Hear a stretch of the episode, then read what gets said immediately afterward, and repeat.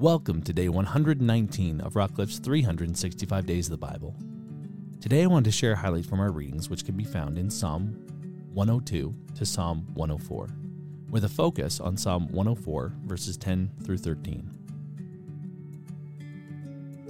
You make springs gush forth in the valleys, they flow between the hills, they give drink to every beast of the field, the wild donkey quenches their thirst. Beside them the birds of the heavens dwell. They sing among the branches. From your lofty abode you water the mountains. The earth is satisfied with the fruit of your work. That last verse, that last line of the last verse. The earth is satisfied with the fruit of your work. Often, when we think about salvation and when we think about God's plans, we think about it intrinsically being about us, and it is but it's about everything else as well. All of creation fell into sin.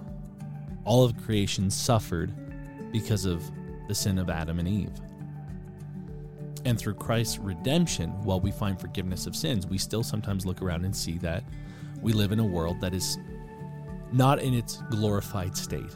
Often, when we talk about uh, the afterlife, heaven, new heaven, new earth. You know, sometimes growing up, a lot of the focus was on heaven. Oh, we'll live in heaven and we'll be in heaven and it'll be streets of gold and you know amazing and beautiful and the glory of God will be all around us and that's exciting and and I I'm very much excited for that but I also think about the fact that creation itself groans for God.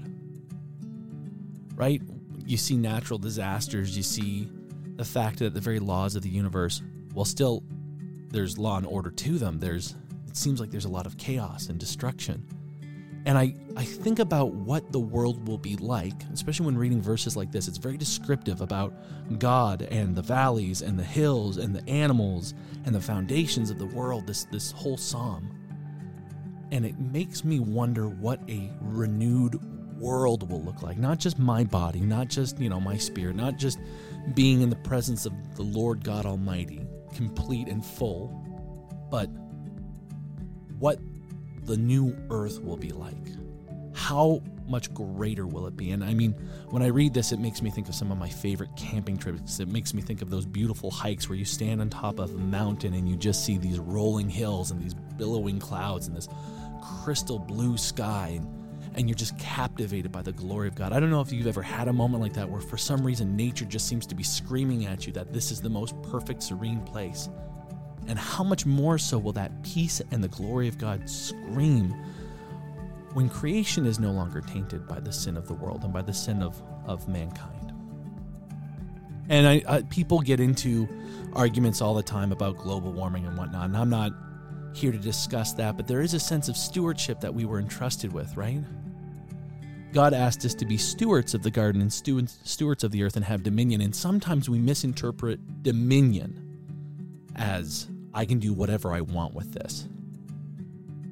And the fact of the matter is, is I, I actually prefer the idea of we were given stewardship of the earth. In other words, we're taking care of it until we can give it back.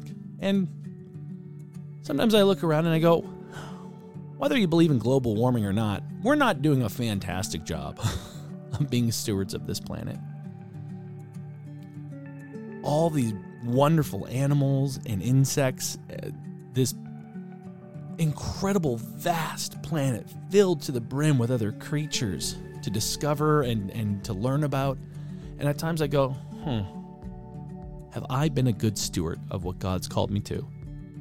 And of course, you can't hold the onus of all of mankind on you. I mean, you can't stop, you know, the billions of tons of pollution that get pumped into the air as an individual. But as individuals, we can take care of the little patch that God's entrusted us to. Right? we don't necessarily have to change the world, but we can we can start with the patch of the world that we have. And I know some people might feel this is a controversial topic or even a, a little silly at times, but the fact of the matter is is the Bible calls us to stewardship. Stewardship of the earth. And when I read this psalm, I'm like, I don't want this majesty. I don't want these these attributes that the psalmist is using to exemplify God, which is by looking at creation and just seeing its splendor. I don't want that to subside. I don't want that to feel lessened or cheapened. And today it spoke to me. It spoke to me about my own areas where I could be doing a little bit better on just taking care of what God's entrusted me to, just to, even even around even around the bed. Because it is a beautiful world. And we can take care of it. And then there's also the hope that it's going to get even cooler when it's restored. I hope I hope these psalms and they're the, all three of them are very different and cover very different themes, but this one really spoke out to me today and it just made me think about going for a long walk. And I, I hope while you're reading scripture, it speaks to you and it, it makes you want to move, whether in the spiritual or in the physical. Because that's what scripture should do. And, and that's what creation should do. And that's what conversations with other Christians should do. It should inspire us growth and movement. And I hope that these interactions, even even with me on this time, that you are you feel encouraged and your weights feel lifted and, and you feel like you can move forward in different ways. May you be encouraged by the word and may you be built up in your spirit today. Join us tomorrow for another highlight. And until then, be blessed.